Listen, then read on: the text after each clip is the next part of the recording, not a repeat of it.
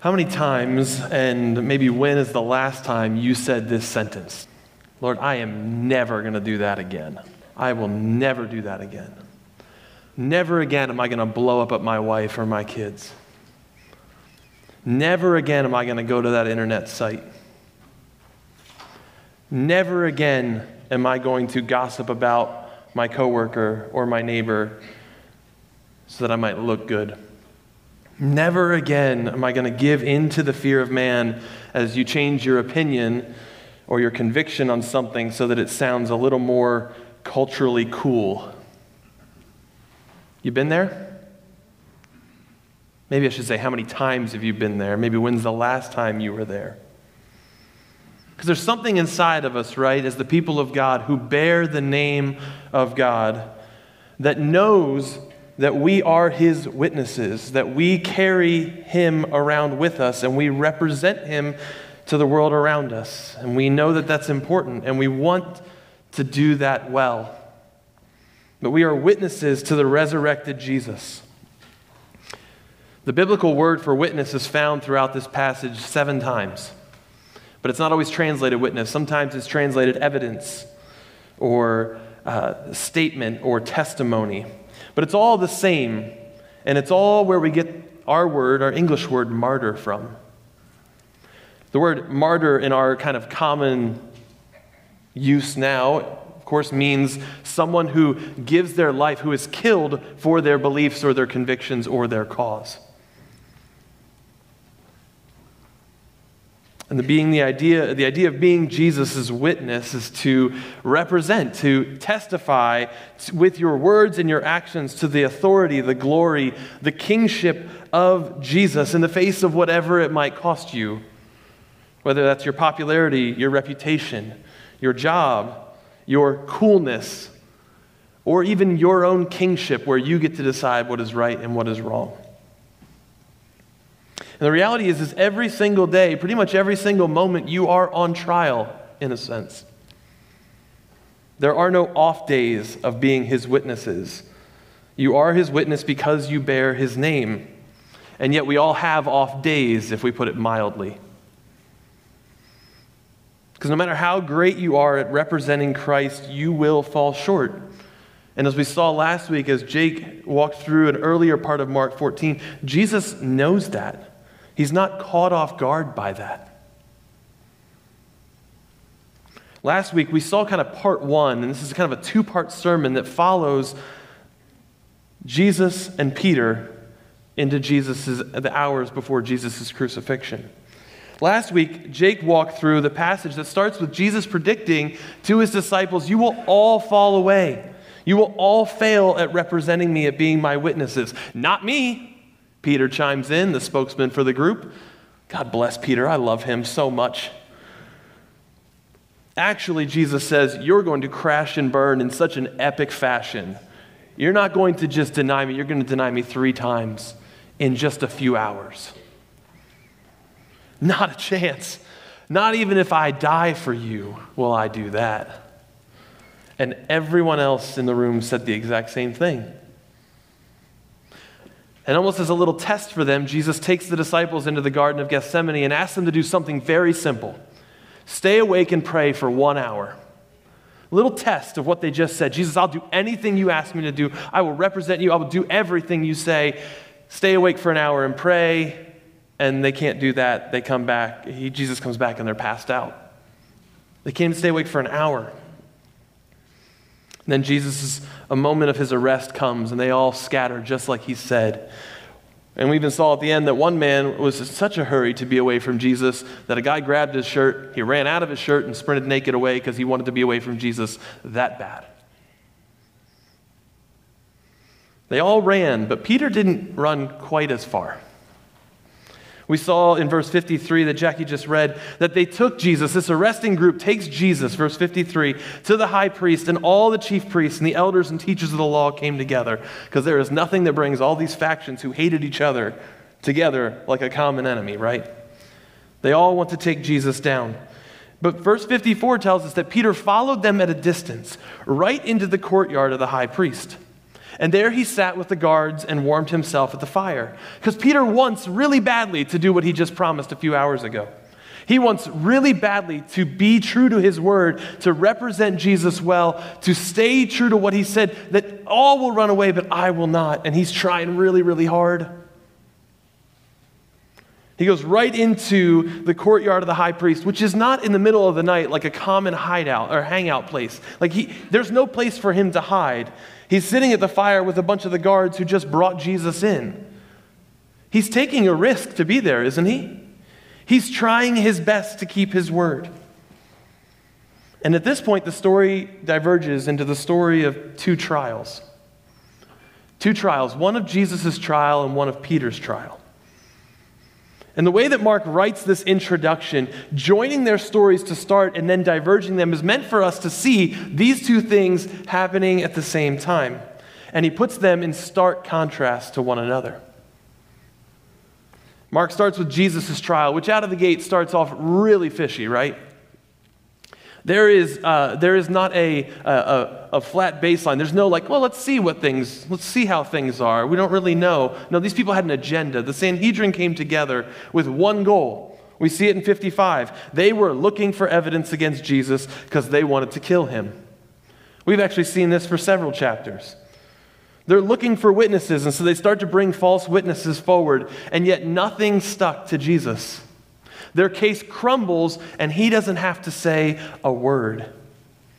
Even the high priest stands up and is like, Jesus, are you going to answer these testimonies, these evidence, these witnesses that are coming against you? And it says, verse 61, but Jesus remained silent and gave no answer. And it's his silence that is the most stunning thing in this whole passage to me. No self-defense, no working towards self-preservation. And if you don't know how amazing that is, just think about your week. How quick are you to self-defend? It's like my reflex. If I feel as though justice is not being told in this story for me, to my benefit, I can't keep my mouth shut. I got to jump in and kind of correct that and defend myself in such a way that just kind of balances a little more in my favor, not actual neutral, just in my favor.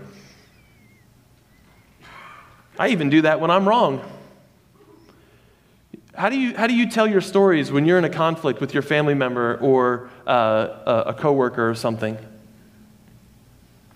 Because I make sure that my little insult, my epic insult, whatever I've said or done that's terrible, is always couched as just this little, I probably could have had a little more self-control. But whatever little thing they say to me is life-changing. And how could they do that? That's self-preservation. That's a reflex that I have, where I just want to make sure that I'm defending myself so I look and feel good about where things are at their expense. And what does Jesus do? He remains silent. In fact, if he had spoken up, he would have shut the whole room up in a moment, because he has done that every single time. Over and over again over the last couple chapters, we've had the religious leaders coming at Jesus trying to pin him in, and they can't touch him.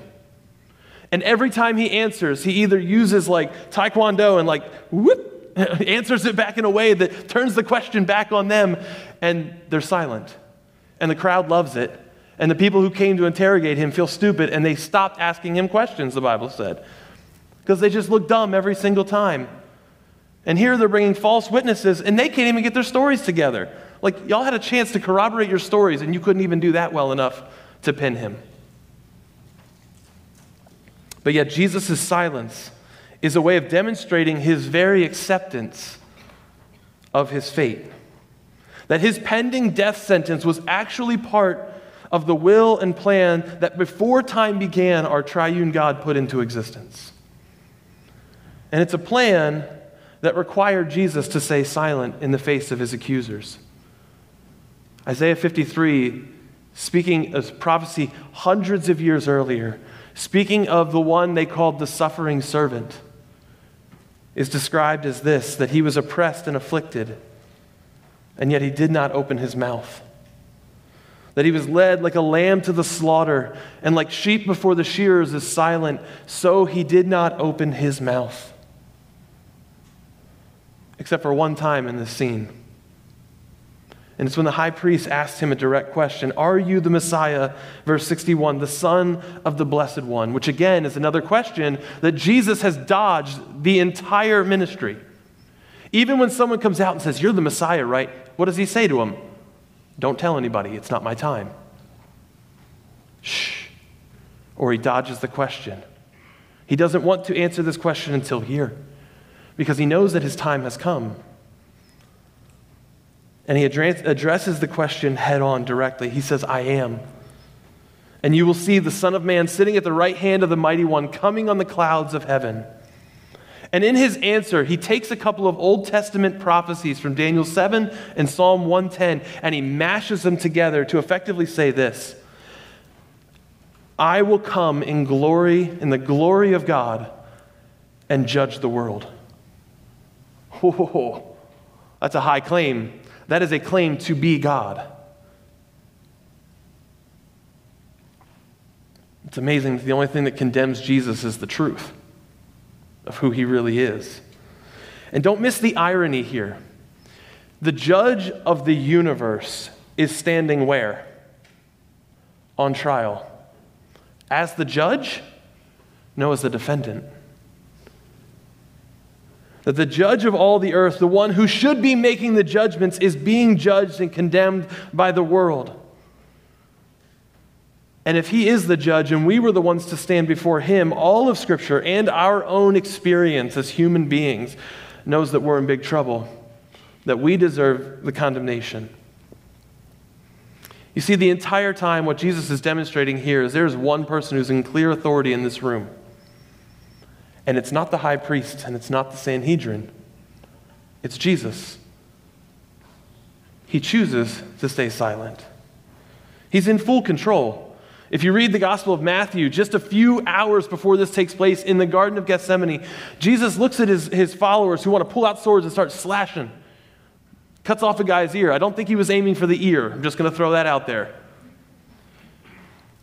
He takes out a sword and starts slashing away. And Jesus goes, "Well, put that away. Don't you know that I could call my Father and he would send thousands of angels to destroy them in a second?" But then how would Scriptures be fulfilled that say it must happen this way? Our salvation hinges on Jesus' silence. Our hope hinges on Jesus choosing to remain silent when he is being falsely accused. Because if he spoke to defend himself, to save his own life, he would damn us, and our fate would be doomed. But Jesus came willingly, was wrongly condemned because there's something far greater going on here. There's something cosmic at stake. That Jesus came into this world not to condemn the world, but to save the world. And in order to save it, he must surrender his own life. He came to be the perfect substitute for sinners, to take our sin on himself. So was Jesus condemned rightly or wrongly? That's actually a really complicated question. In being our sin bearer, he was condemned, not because he did something wrong, but because he willingly took on our punishment. This is why Isaiah 53, that passage that earlier talked about the suffering servant being the one who is silent when he's accused, 2 verses before that says that he is pierced for our transgressions, that he was crushed for our iniquities, and the punishment that brings us peace was put onto him. And it's because of his wounds that you and I can be healed. Our freedom from the power of sin, our forgiveness from all of our sins, past, present, and future, is all because Jesus chose to stay silent until the moment he confesses who he is and he acknowledges, "I am, and you will see the Son of Man sitting at the right hand of the Mighty One, coming on the clouds." And with Jesus' declaration, chaos erupts in the room. The high priest tears his clothes. There is chaos. There is no order in the court. And Jesus is condemned of blasphemy. He's worthy of death in their eyes. And they begin to beat him, spit on him, mock him. All the things that Jesus predicted a few chapters ago with his disciples. He's in full control. full control, has full authority in that room, and chooses that. And the scene cuts, and now we switch to Peter, who's below in the courtyard. Remember Peter, our boy who says, "I will never disown you. I will be your witness, even if it makes me a martyr. I will stand with you. I will associate myself with you." He's about to be tested. Is he willing to participate in fellowship in the sufferings of Christ or not? Because it's really safe and easy in the confines of a room with the disciples to stand as he did in Mark chapter 8 and say, "Jesus, you are the Messiah." But what happens when a little pressure is applied? I think you know the story. We just heard it read, and you're probably familiar with it already, that he does fail. And all it takes is a little servant girl, the lowest on the totem pole in society. She is his undoing. "You," verse 67, "were also with that Nazarene Jesus," she said. Something about Peter tipped this girl off to knowing that he belonged to Jesus. And before we keep going, I just want to kind of step aside and say, what an interesting question to reflect on. Is there anything in your world, in your life, in the way you spend your money, the way your calendar looks, the way you parent, the way you interact in your marriage, the way you serve at work? Is there anything about those areas that would tip people off for you? Is there anything about you in your life that would make people look and say, "You're with Jesus, aren't you?" Something was for Peter. May have been just where he was from. May have been that she saw him. But he denies it. Again, in verse 69, now she's accusing him in front of a whole bunch of other people. This fellow was one of them. Again, he denies it. The other guys start to catch on in the courtyard. "Hey, no, surely you're one of them because you're a Galilean." And 71 says, he began to call down curses and he swore to them, "I don't know the man you are talking about." Interestingly enough, scholars point out that for him to call down curses is not just he starts using profanity, but he calls down curses. Those curses have to have an object. He has to put those curses on someone. And the way the grammar is he's not cursing himself. Who's he cursing? Most scholars believe that he's actually cursing Jesus in this moment. Is there any stronger way to distance yourself from someone than to curse them in the way that Peter does? Because no one would actually do that to their master. He's doing everything he can to distance himself from Jesus. And what happened? Why? Right? This moment of weakness. What is it that brings about this moment of weakness for Peter? Really seems like the fear of man takes over, doesn't it? The fear of others' opinions, the fear, the self-preservation nature, the fear of suffering. It's interesting what the fear of man actually is, because the fear of man is actually forgetting who has true authority.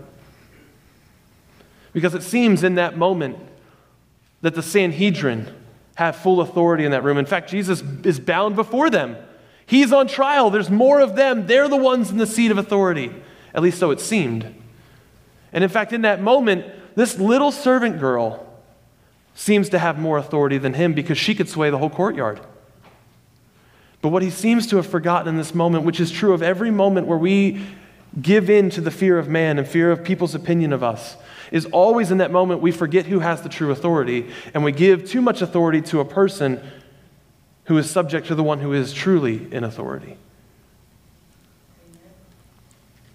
You see, for Peter, and as we're going to see in a few moments for ourselves, there's often a disconnect between the theoretical and the functional. The things we say and we want to be true so bad in the way they actually live out in our lives. See, Peter knows, "Jesus, you are the Messiah," and yet in this moment, Peter gave greater authority not to the Messiah, but to a little servant girl, and as a result, denied Jesus in order to preserve his own life. And verse 72 says, immediately the rooster crowed a second time. Then Peter remembered the word Jesus had spoken to him, that before the rooster crows twice, you will deny me three times. It says that Peter broke down and wept. The most stunning piece about what happens in these moments are recorded, in my opinion, in Luke's gospel. If you were to jump over to Luke 22, you would see the same story being recounted, but Luke includes one detail. And it's that in this very moment, Jesus looks at Peter, and they make eye contact. The moment he has just denied Jesus the third time, Jesus looks at him and sees him. What look do you think Peter saw? This is a hugely important question for us. What look do you think that Peter saw in Jesus' eye in that moment? Because how you personally answer that question will reveal the nature of how you think God sees you. Was it indignation, anger? How could you?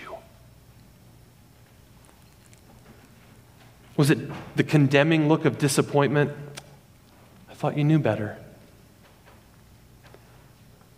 Sinclair Ferguson said it was the look that Jesus gave him that was Peter's salvation. For in those eyes he saw not condemnation, but compassion. And that was the turning point in Peter's life. In this most painful and memorable of ways, Peter saw himself as he really was. He repented and was remade into the great disciple. The moment of Peter's greatest failure became his moment of greatest repentance. It became the most powerful tool in the hands of our Redeemer to do just that, to redeem Peter. Because Peter's unfaithfulness does not change Jesus' faithfulness. But the opposite is true, that Jesus' faithfulness changed Peter and actually made him more faithful. This is how it works with God. Our unfaithfulness does not make him less faithful. But his faithfulness to the very end is what has the power to transform us and make us faithful. It was the kindness and compassion that Jesus had for Peter that brought about the change in his life. And we know this for a couple of reasons. Number one, if you look at some of the other Gospels, we see that after Jesus is raised from the dead, he explicitly goes to Peter and redeems him three times. Peter denied him publicly three times. Jesus publicly restores Peter three times. But there's something that stays in the book of Mark that shows us that Peter's denial did not have the last word over him. It did not define who he is. And it's the fact that we have the book of Mark. Because the book of Mark is a retelling of Peter's story. You won't find a single thing in the book of Mark that Peter is not present for, either as a part of the group or just him personally. This is Peter's firsthand eyewitness account. Who would have the courage to out themselves as the one who failed Jesus except one who had been redeemed by that same Jesus, who had seen that his failures did not define him and have final word over him, but that Jesus does. One who experienced grace and forgiveness instead of condemnation. That's what changes a person. It's his his kindness that leads us to repentance. Peter's unfaithfulness did not change Jesus' faithfulness, but Jesus' faithfulness changed Peter. Ultimately to the point where, as Jake mentioned last week, Peter would eventually go to give his very life for the name of Jesus. Here's the thing. Just like Peter, every single one of us is on trial each day. The world is watching. We know that. And in our own hearts, we want to follow him. We, like Peter, say, I will not deny you. Lord, I will never deny you again. Even if it means I have to die for you. We want to be his witnesses. We want to associate ourselves with him and represent him well as those who bear his name. I remember growing up, for some reason in high school, this question was asked everywhere. And I kind of obsessively thought about it. The question was this: if someone put a gun to your head and said, do you believe in Jesus? What would you say? And inside the confines of youth group, the answer was, yes, Peter, I got you just like you. Even if I have to die for you, Jesus, I would never deny you. And then hours later, when I'd be out playing with my friends and my family would say, hey, it's time to go to church, boy, I threw a little hissy fit. And I blame my parents for having to take me to anything church-related. I do what Peter did. And I worked effectively to distance myself from Jesus or his church. And boy, would I love to say that that was just kind of that high school thing, you know? I'd love to sit back and just be able to say that, well, that was a young me or young us. And yet the reality is, even if you have not explicitly denied him with your mouth, the reality is you have at some level functionally denied Christ in your own life as a believer, as one who wants desperately to follow him. Maybe you've actually been in a spot where somebody has asked you explicitly, are you a Christian? Do you go to church somewhere? And maybe you have outright denied that. And this passage doesn't need any translation for you at all. It's one-to-one in your mind. But maybe for others of us, we need to understand that there are ways that we can functionally not deny Jesus in a place where our words, our theoretical, don't actually match up to our functional. Because you can deny him in many other ways. Much of it happens through no words at all and through silence. Maybe at work you shyly step out of the spotlight when a situation of faith arises where you might jeopardize your reputation to live or to speak in such a way that represents Christ and claims allegiance to him above all else. Or you deny him when you know the good you ought to do but don't do it. When the Spirit prompts you to speak a word about Jesus explicitly, to share the gospel, to speak his name,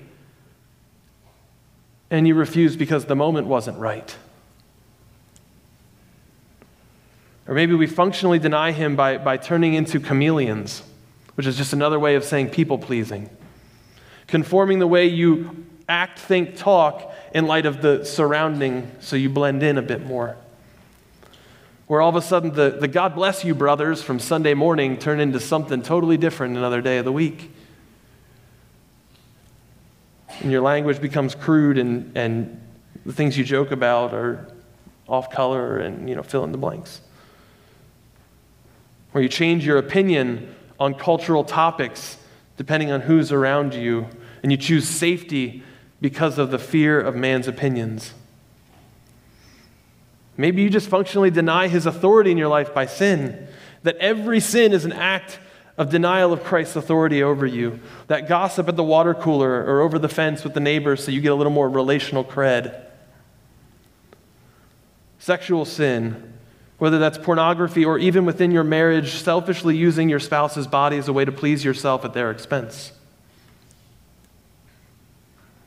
It could be with your time. It could be with your money, treating it as if your own and not bothering to give to the local church or to the global kingdom. Giving into your compulsions toward anger or sharp-tongued harshness. Not giving thanks and glory to God, but claiming the success in your life for yourself. You realize we can just keep going, right? Functionally,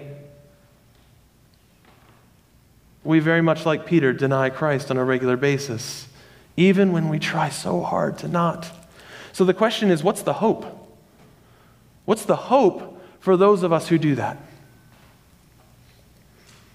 And the hope is found in seeing that these two trials are happening simultaneously. I told you earlier that the way Mark put his intro together is made for us to see these two stories happening at the exact same moment. So while Peter is vehemently denying the truth that he's ever been associated with Jesus 3 times, what is Jesus doing? He's standing silent as lies and accusations are thrown against him falsely. Here's how I imagine this working out. This is just me. This is my creative understanding as to how that might have happened. The servant girl looks at him and says, Peter, hey, you're with him, aren't you? And Peter denies it, and at the very same moment, Jesus is standing, being accused falsely by people who couldn't even coordinate their stories, and he remains silent.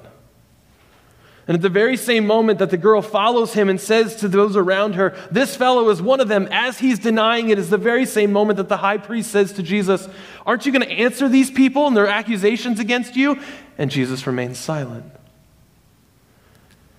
At the very same moment that Peter hears from the group around him in the courtyard, "Surely you're one of them," and he begins to curse and say, "I don't even know that man," is the very same moment that Jesus says, "I am the Messiah, and you will see me, the Son of Man, sitting at the right hand of the Mighty One, coming in the clouds of heaven." And he's called a blasphemer. These two stories are happening at the exact same time, which is that at the moment of Peter's greatest failure is the moment that Jesus stands representing Peter, and he doesn't even know it. Because this is the mystery of the love of God, that while you and I may be functionally denying him over and over again, what is he doing at the exact same moment? He's standing again, but this time he's not silent. Because Romans 8 tells us that no one can condemn us because Jesus, who has died, more than that, who was raised to life, is at the right hand of God interceding for you now. 1 John 2 describes Jesus as an advocate. Another way to understand an advocate is a defense attorney. That Jesus, at the moments that you are functionally denying him, he's also standing, but this time he's not silent. This time he's standing before the judge with a case to bring, and his case is not like, "Oh, give him another chance. Just show mercy." He's not asking for mercy, he's asking for justice. 1 John chapter 1 says that if we confess our sins, he is faithful and merciful, that he is faithful and just to forgive you your sins. So when Jesus stands before the judge as your defense attorney, while you're functionally denying him, even when you want so badly to not, he's not standing there saying, "Come on, give the guy a break." He's saying, no, justice has already been served. Remember when I stood silent and I bore on myself that payment right there, that functional denial of me. That's paid for. Do you know how unjust it would be to pay for a same sin twice? We've been shown mercy, but the case is sound. It would be unjust for you to be punished for something that Christ has already taken for you. Which is why we just sang earlier this morning that when Satan tempts me to despair and tells me of the guilt within, I love that that song Before the Throne of God doesn't go, "It never happened, he's making up lies." No, it did happen. The enemy often points to things that are legit in our lives. But the song goes on to say, "In that moment, upward I look and I see him there who made an end to all my sin." And for so long when I heard those lines, I would always think about the cross. But that's not where we're upward I looking. That was terrible grammar. That's not where we're looking upward to, because he's not on the cross right now. He is at the right hand of the Father, pleading and interceding for you. Because the sinless Savior died, my sinful soul is counted free. For God, the just, is satisfied to look on him and pardon me. You see, your unfaithfulness doesn't change God's faithfulness. But Jesus' faithfulness to you does change you. And the question that I have is, how do you respond to a kindness and a mercy like that? Do you respond with callous indifference? It's not that big a deal. Jesus is going to forgive me, right? Friends, if that's your response to your denial of him and his compassionate mercy towards you, you need to check yourself. But if what your denial of him is brings you remorseful repentance, then praise God. He is at work in your life. 2 Corinthians 7 says that there is a godly sorrow. How do you know if it's godly sorrow or worldly sorrow? Godly sorrow always leads you to repentance. It leads you into the light. It leads you into forgiveness and freedom. It's his kindness that leads us to repentance, because as the followers of God who have been empowered by his Spirit, that is not the norm. That is not acceptance. We don't just go, "Well, it's just where we are. Not a big deal." Is it possible for you to functionally deny him in moments of weaknesses? Absolutely. Do we embrace that? Do we just become comfortable in that place? No. We return over and over again because repentance is not a one-time thing. Repentance is quite honestly like maybe every 2 minutes, and that's probably not often enough. Here's the amazing thing. Not only does Jesus' silence guarantee us justice in the cosmic court, but he's done one better.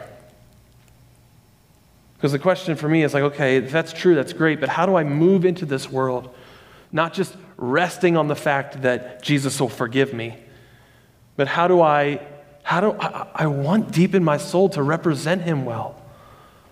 I want to be his witness. This is where we have to fast forward a little bit to where Jesus has been crucified. He's been raised again, and he's standing in front of his disciples, and he's about to ascend to his place at the right hand of the Father. And he says this to them. He says, "You will receive power when the Holy Spirit comes on you, and you will be my witnesses." Because the good news is not only is there mercy for you, but there's power available for you. There's power available to you in the presence of the Spirit of God inside of you, so that as you walk, his power, the resurrected Christ, the Spirit that brought Jesus back from the dead is now in you. And that has final word. And that gives you, that has the ability, his presence and his working in your life as you learn to walk with him, as you learn to repent, as you learn to come back, as you soak yourself in his presence. That's what has the ability to turn faithless into faithful. And he does it little bit by little bit. See, Jesus went into his trial utterly alone, so that as you and I walk through trials of life, we will never be alone. And we have his Spirit. As we meditate on his word, as we spend time with him,